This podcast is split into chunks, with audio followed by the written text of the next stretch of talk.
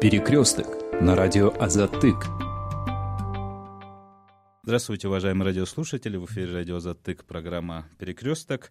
А, сегодня э, с нашими гостями в студии мы будем обсуждать а, перспективы а, развития возобновляемых источников энергии, так называемой зеленой энергетики, и проблемы, с которыми сталкиваются представители этой отрасли. У нас сегодня в гостях президент Центра развития возобновляемых источников энергии и энергоэффективности Татьяна э, Веденева и председатель Ассоциации э, возобновляемых источников энергии э, Элеонора Казакова. Бишкекской студии Азатык, а я Болот Колбаев. Здравствуйте. Почему мы решили сегодня поднять эту тему?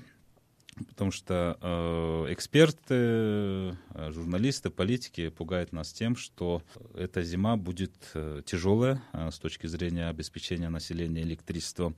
И э, сейчас э, стали даже чаще, чем раньше, говорить об энергоэффективности, о возобновляемых источниках энергии, о зеленой энергетике. И поэтому я э, решил пригласить вас сегодня в студию.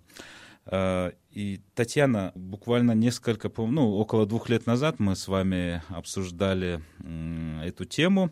Тогда было, были затронуты насущные проблемы этой сферы, в частности, законодательные. Решились ли эти проблемы за последние два года? Какой хороший вопрос решились, потом опять не решились. У нас, как всегда, происходит постоянный процесс э, улучшения законодательства без того, чтобы его опробовать на практике. Да? Когда мы с вами в прошлый раз встречались, это был, по-моему, 2019 год, как раз был принят, э, были приняты изменения в закон о ВИЭ, в 2019 году, после чего начался процесс разработки положения подзаконного акта, которое должно было определить правила игры. Куда пойти, какие документы подать, что сделать, чтобы начать вырабатывать электроэнергию от ВИЭ, скажем, от солнечной большой станции, а, от ГЭС а, и так далее. Да?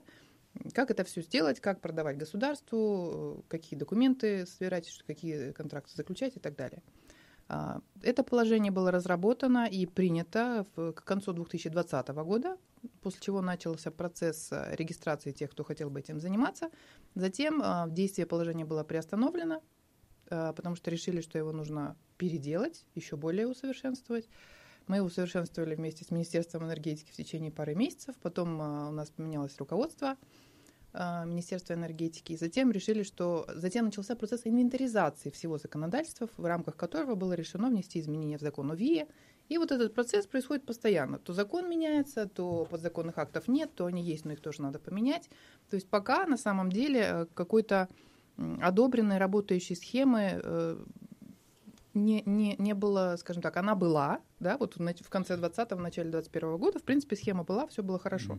Но было решено, что она недостаточно хорошая, надо ее еще улучшить. Вот mm-hmm. сейчас пока mm-hmm. занимаемся. А, насколько я знаю, э, у вас есть э, бизнес в этой сфере. Вот за последние годы э, увеличился ли спрос на технологии? на зеленые технологии. Вы знаете, он постепенно увеличивается интерес населения повышается, и в том числе бизнеса тоже повышается, к энергоэффективности, к солнечным технологиям, которыми мы занимаемся. А, но а, за счет того, что прошлый год все-таки был кризисный, а, у многих и бизнесов, и э, населения сейчас пока с финансовыми средствами не очень хорошо. Поэтому люди спрашивают, что-то себе решают внутри, видимо, будем надеяться, что накопить, прийти купить. Да, то есть интерес повышается, но пока не могу сказать, что продажи сильно увеличились. А, Элеонора, вы занимаетесь э, малыми газ. Насколько я знаю, у вас существуют не только законодательные какие-то проблемы, но и проблемы, связанные с, тариф, с тарификацией. Вот выгодно ли при существующих тарифах на электроэнергию строить вообще малый газ? Сейчас, если пересчитать по существующим тарифам ту формулу, которая заложена в закон о возобновляемых источниках энергии, это максимальный тариф 2,24 умножить на 1,3. Получается 2,91 сом. Угу. Вот, фактически это цена где-то около 3 центов. Угу. Если э, говорить о строительстве малых ГЭС, в принципе, э, считается ну, и в мире по каким-то усредненным показателям, что начиная с трех центов уже можно начинать строить э, станции, и они могут быть э, достаточно рентабельны. Но mm Опять же, все зависит, как всегда, от проекта. Малый ГЭС в Кыргызстане, они все э, в основном деривационные, то есть это на небольшой реке, водозаборное сооружение, затем идет э, деривационный канал, и э, само здание ГЭС. Вот э, проект э, подразумевает э, значит, определенное техническое решение. Вот от того, какой это деривационный канал, один километр или пять километров, соответственно, будет складываться цена на строительство электростанции. Mm-hmm. Вот, и, соответственно, вы можете уложиться в эти 3 цента, либо же ваш срок окупаемости по такой цене, которая сегодня есть, продлится на более длительный период. В принципе, небольшие ГЭС уже строить можно, и подтверждение этому есть э, достаточное количество э, местных э, предпринимателей, которые такие стройки уже ведут. Mm-hmm пока еще, скажем так, э, на собственной, за счет собственной инициативы в ожидании э, законов э, и правил, которые наконец начнут работать, пока это, можно сказать, ну, берут на себя риск. Но, э, тем не менее, э, когда мы говорим о тарифах, все-таки, конечно, э, Тарифы, во-первых, у нас установлены в СОМах, на них нет индексации, нет привязки к курсу доллара, а оборудования сейчас э, местного производства у нас нет, либо только-только какие-то зачатки. Э, это импортируемое оборудование, и, конечно, тарифы должны предусматривать обязательный рост и как бы идти э, в ногу со временем. Вы упомянули тариф 3 цента, а у нас готовы вообще покупать по таким тарифам? Или это только для каких-то производств, для коммерческих целей? Ну, как мы знаем, на сегодняшний день тариф для населения э, а, составляет чуть меньше даже од, од, одного цента, да? Вот. Но это тариф, который э, предоставляется, скажем так, государством или э, нашими энергетическими компаниями, мы знаем, что это убыточный тариф. Вот. А если мы говорим о продаже электроэнергии со стороны малых ГЭС и других производителей от ВИА, то это, конечно, тариф для больше для промышленного потребителя, а, а цены, они будут, мы надеемся, с сентября увеличены. Угу. Вот. Это фактически электроэнергия, которая вливается в общую сеть и продается уже по более высокому тарифу. Угу. То есть это в основном для промышленности, да? Ну, исключительно для хозяйствующих субъектов. Понятно, что на сегодняшний день население, имея возможность купить э, электроэнергию по цене меньше одного цента, не будет покупать ее э, по 3 цента и выше, за исключением случаев, когда начи- начинается отключение электроэнергии. Мы как бы пережили уже эту ситуацию в 2008 году, когда нам звонили люди, даже вот население, которые живут в частных домах, они готовы были купить и по два, и по три, и по четыре суммы, лишь бы эта электроэнергия была. Ну, будем надеяться, что в этом году не будет такой ситуации.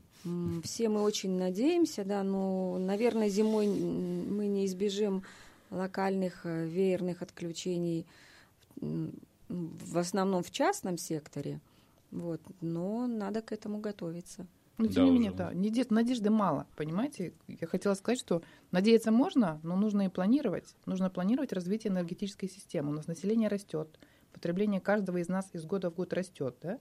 Если мы 20 э, лет назад посмотрим, ну, был один телевизор, а, холодильник, что-то еще. Сейчас у нас несколько телевизоров, несколько компьютеров э, и так далее, много гаджетов. То есть не только население увеличивается, но и увеличивается потребление каждого из нас.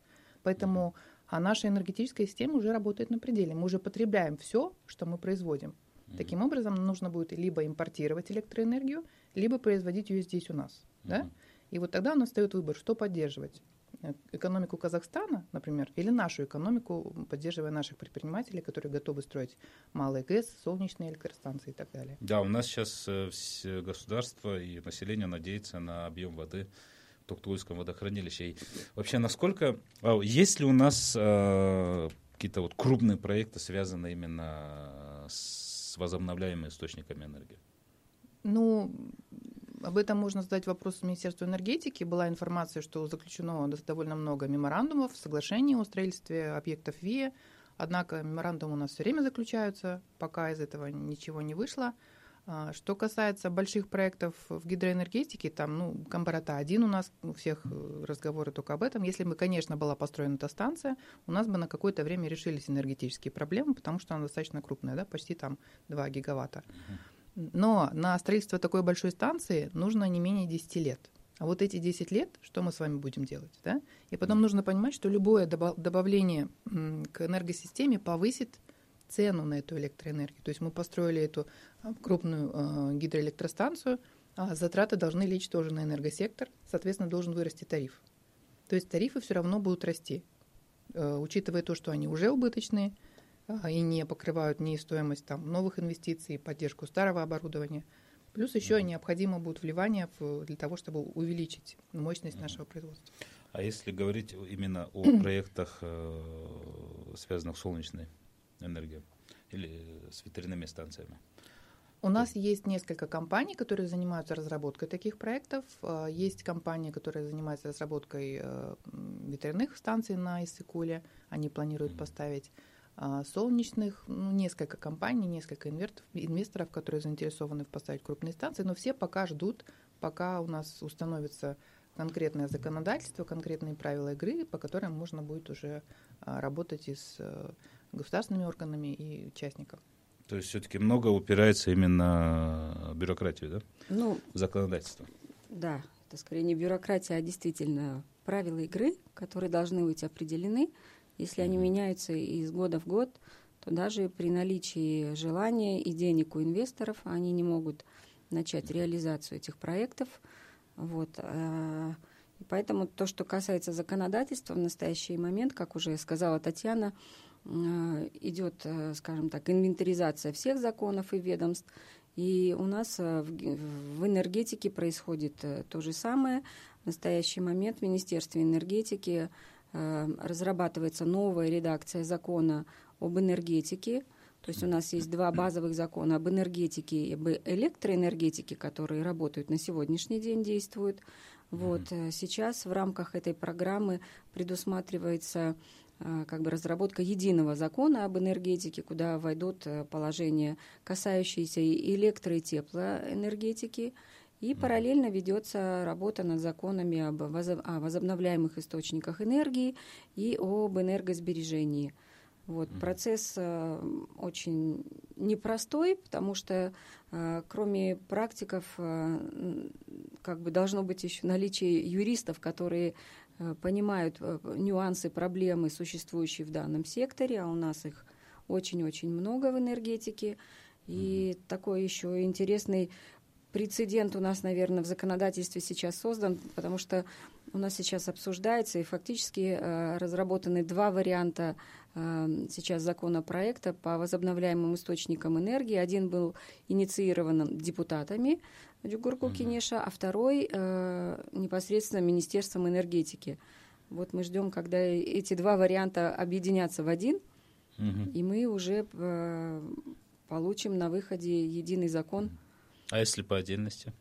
Ну, как может быть? А два закон налоговых один, кодекса, да? Или два закона об энергетике? Какой-то из них будет принят, а какой-то из них вот, э, какой? будет в, в том-то и, в том-то и дело, да. Но все-таки мы считаем, что в Министерстве энергетики больше специалистов, которые понимают непосредственно специфику э, сектора, и э, в законодательном нашем органе понятно, что процедура э, разработки законов, как и что, это все-таки роль э, да, нашего парламента. Но тем не менее все технические моменты. Тут, конечно, надо решить, кто кому идет в гости, энергетики к депутатам или депутаты к энергетикам, но совершенно очевидно. А вы как-то участвуете вообще в разработке да, вот этих мы непосредственно с Татьяной да, входим в рабочую группу угу. по разработке этих законов угу. и еженедельно вот у нас проходит заседание, где мы буквально каждый, э, каждое положение, пункт э, закона рассматриваем, спорим. Угу. В общем, очень много мнений, э, мнение бизнеса и понимание того, как это должно развиваться, чтобы в конце концов мы дали толчок развитию, оно, конечно, наталкивается на, скажем так, оппозицию со стороны энергохолдинга, национального энергохолдинга, потому что мы говорим о повышении необходимости повышения тарифов, закладываем это в закон, э, представители энергохолдинга говорят, да хоть что вы закладываете в закон, у нас нет возможности купить эту электроэнергию. То есть фактически нам нужен механизм, который будет каким-то консенсусом между бизнесом, необходимостью строить и развивать, и возможностями энергосистемы. То есть э, проблема состоит не в том, что у нас э, мало вырабатывается электроэнергии, да? У нас проблема э, в том, что ее просто невыгодно вырабатывать, да? Ну да, как бы ее вырабатывается на, на сегодняшний момент мало по объективным причинам, потому угу. что основной источник это Токтагульский каскад и наше Токтагульское водохранилище. Есть возможности ее выработать в гораздо более большем объеме, потому что у нас есть ресурсы и водные, и солнечные, и, как сейчас уже показывает практика, и ветровые. Но нам надо создать условия для того, чтобы дать толчок, потому что это строительство будет в любом случае сейчас э, осуществляться частным, частными предпринимателями за счет частного капитала. А как предприниматель, он заинтересован в том, чтобы получить прибыль и в достаточно короткие, ну, относительно периоды, не через 30 лет. Тут, знаете, какая-то казусная ситуация возникает, потому что когда у нас мало воды, когда мало воды в Токтурской ГЭС, у нас закупают электроэнергию у Казахстана в этом году, э, у Туркменистана тоже. Но э, эти страны, они предоставляют электроэнергию по более высоким тарифам. И, наверное, было бы выгодней э, как-то поддержать местных производителей да, электроэнергии, частников, и покупать у них, чтобы деньги оставались, наверное, здесь. Вы да? правильно мыслите, да. Да, Татьяна уже об этом сказала, да, мы поддерживаем, мы вынужденно покупаем электроэнергию других.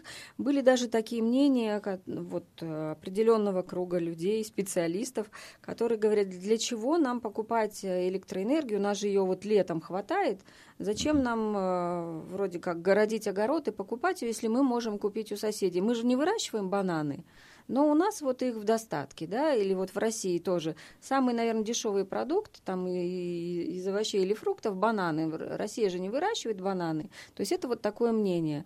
Но э, электроэнергия – это не бананы, да, она нужна с каждым годом все больше и больше, и зимой, и летом 24 на 7, как мы говорим, вот, и соседи тоже развиваются, у них тоже растут э, потребности в энергии, и в конечном итоге мы должны все-таки говорить об энергонезависимости и об энергобезопасности, если мы хотим, чтобы наша страна развивалась. Тем более, что у нас есть ресурсы.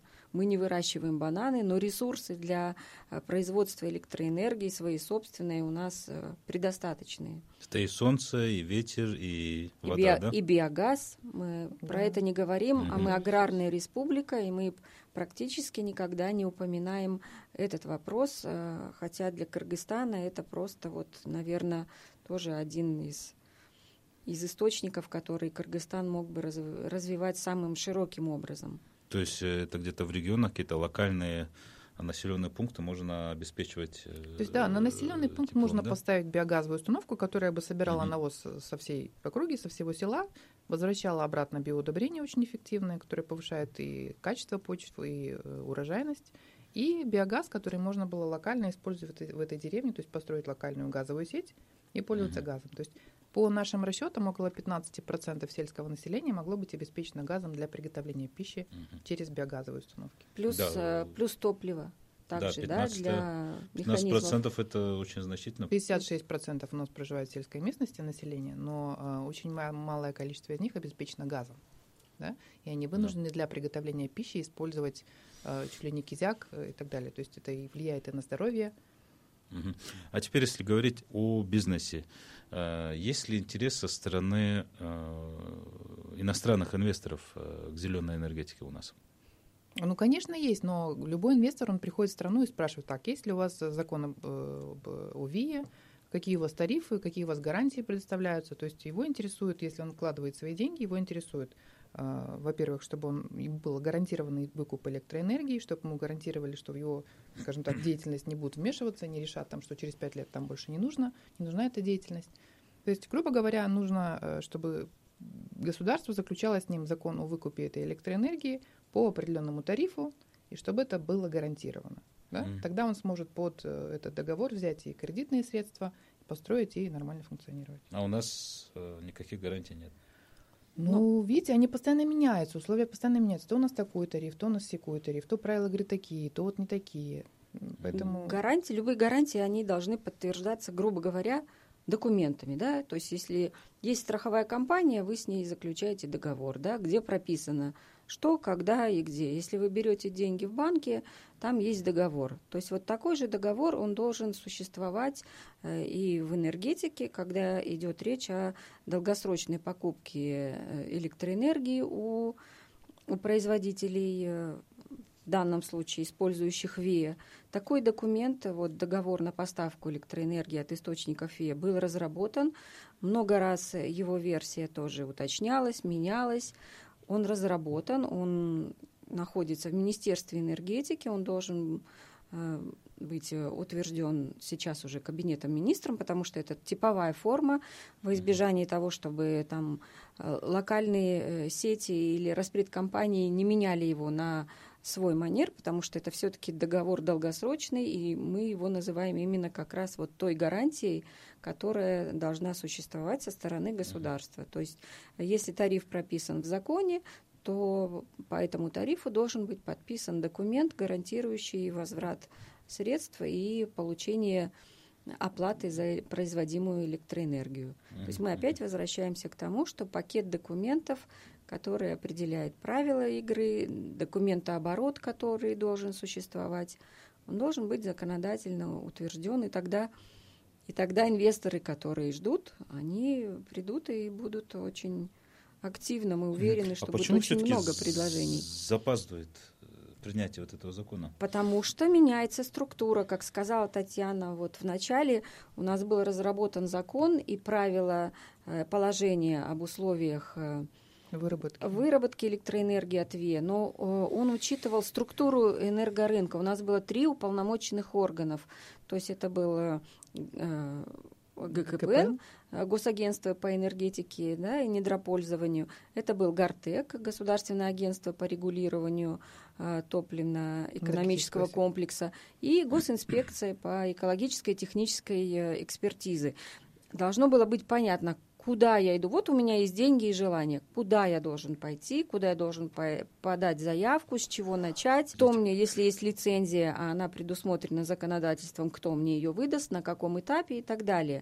То есть положение учитывало э, наличие вот этих трех уполномоченных органов и пошагово расписывало, куда я иду, э, кому и зачем. Затем произошла очередная реорганизация структуры энергосектора. Вновь было воссоздано Министерство энергетики, где были объединены э, эти уполномоченные органы, то есть процедура, скажем так, э, неким образом поменялась. Значит, mm-hmm. надо внести изменения. То есть, если вот сейчас идут разговоры активные уже о том, что, возможно, будет упразднен э, национальный энергохолдинг как лишняя структура, и многие так считают. Э, то есть произойдет в конечном итоге еще одна реорганизация, когда да, это еще про... будут объединять мы будем, э, да, если их будут объединять, соответственно, то, что написано в одном законе или в другом, процедура опять будет меняться, мы вынуждены будем опять вносить изменения, и, пожалуйста, то есть инвестор опять ждет, когда, наконец, у нас появится орган э, единый или структура, понятная всем, чтобы ты мог сделать прогноз если более общее сказать, инвестор ждет, в общем-то, стабильности. Да. Невозможно работать в постоянно меняющемся. Во-первых, как бы зависит все от политической воли. Ну, предположим, mm-hmm. она есть. Было, были высказаны определенные заявления о том, что да, мы вкладываем CV, хорошо, да. Должна быть постоянная структура. Невозможно работать с постоянно меняющимися министерствами, министрами э, и так далее. То есть это очень сильно затрудняет работу. Да? Это нестабильная ситуация, в которой сложно работать. И последнее, кроме законодательства, как мы уже много говорим, должно быть и исполнение этого законодательства.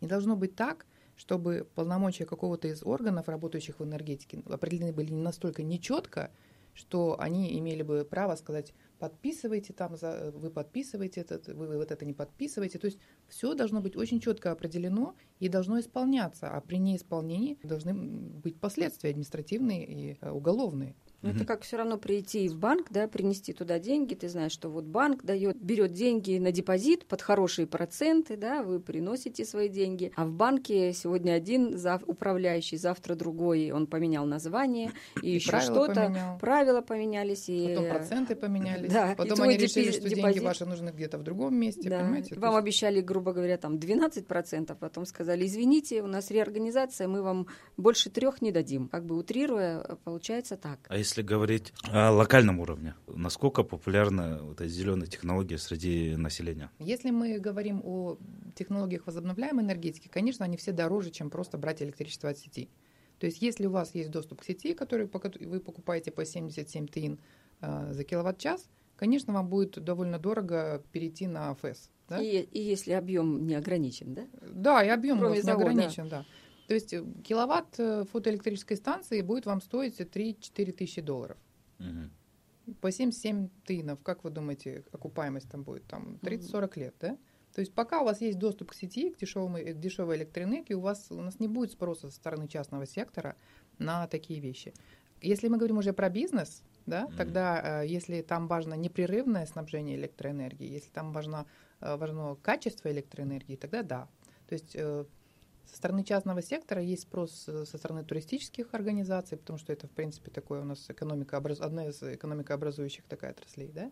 Mm-hmm. Немного сельское хозяйство, потому что у них часто бывают какие-то объекты, которые вообще не подсоединены к сети, и там нужно электричество и так далее. То есть вот и третье, пока у нас поддержка международных организаций, которые поддерживают общественные учреждения, школы, садики, больницы. То есть это какие-то вот проекты, три, да? Да, то есть такие три, так, три, скажем так, источника спроса на такие решения пока существуют. Э, Но ну, все-таки вот это изменение климата, э, маловодье, оно, наверное, как-то должно подтолкнуть э, население. Ну, я думаю, изменение населению все равно на изменение климата, да, его оно не волнует пока, пока оно не проявилось в такой мере, чтобы все это почувствовали, да. То есть население волнует снижение поставок электроэнергии, повышение цен на электроэнергию и так далее. Но нужно понимать, что все мы живем в взаимосвязанном мире, да, все мы связаны между собой. Чем больше мы сжигаем, скажем, угля и других э, вид, ископаемого, ископаемого топлива, тем э, больше у нас идет э, процесс изменения климата, тем больше у нас идет засух, э, наводнений, таких более экстремальных природных явлений. Соответственно, при засухах у нас или при снижении стока у нас меньше воды в токтагулке, меньше энергии и так далее. Нужно для того, чтобы понять влияние климата на нашу жизнь, нужно быть чуть более информированным, образованным. Да? То есть это вопрос тоже донесения такой информации до населения, э, кто этим должен заниматься. Ну, конечно, это нужно начинать прямо со школы, с детских садов, чтобы все понимали, что все мы друг другом связаны. Невозможно здесь за углом э, делать одно, и которое не влияет на, на то, что происходит там, допустим, в двух шагах. Да? То есть нужно понимать, что все ваши поступки приводят к каким-то последствиям.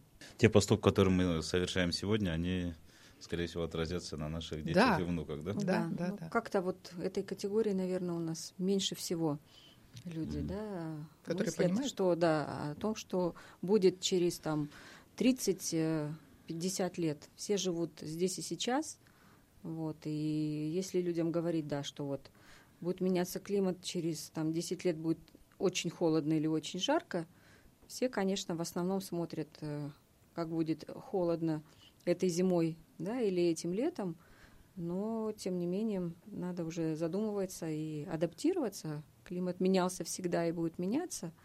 Вот. И источники энергии э, – это первая необходимая вещь, да, которая в этом может помочь. Потом мы, конечно, должны все время говорить, особенно в городах, а, об экологии, о том, чем мы дышим. Вот здесь уже непосредственно касается. Если стало очень холодно, мы можем а, обеспечить себя источниками, э, да, нагревательными приборами или одеться. Но если у нас э, грязный воздух и начи... мы начинаем болеть, и начинают болеть наши дети – вот, то тут уже приходится, да, задумываться. Ну, на этой не, не очень позитивной ноте мы э, закончим наш сегодняшний выпуск. Э, я нашим радиослушателям напомню, что э, в эфире «Радио Затык» была программа «Перекресток». Сегодня с нашими гостями в студии мы обсуждали перспективы и проблемы развития в Кыргызстане так называемой зеленой энергетики, возобновляемых источников энергии. В нашем сегодняшнем выпуске приняли участие президент Центра развития возобновляемых источников энергии и энергоэффективности Татьяна э, Веденева и президент Ассоциации э, возобновляемых источников энергии Элеонора Казакова. Передачу из Бишкека вел я, Болот Колбаев. Спасибо за внимание. Спасибо. Перекресток на радио Азатык.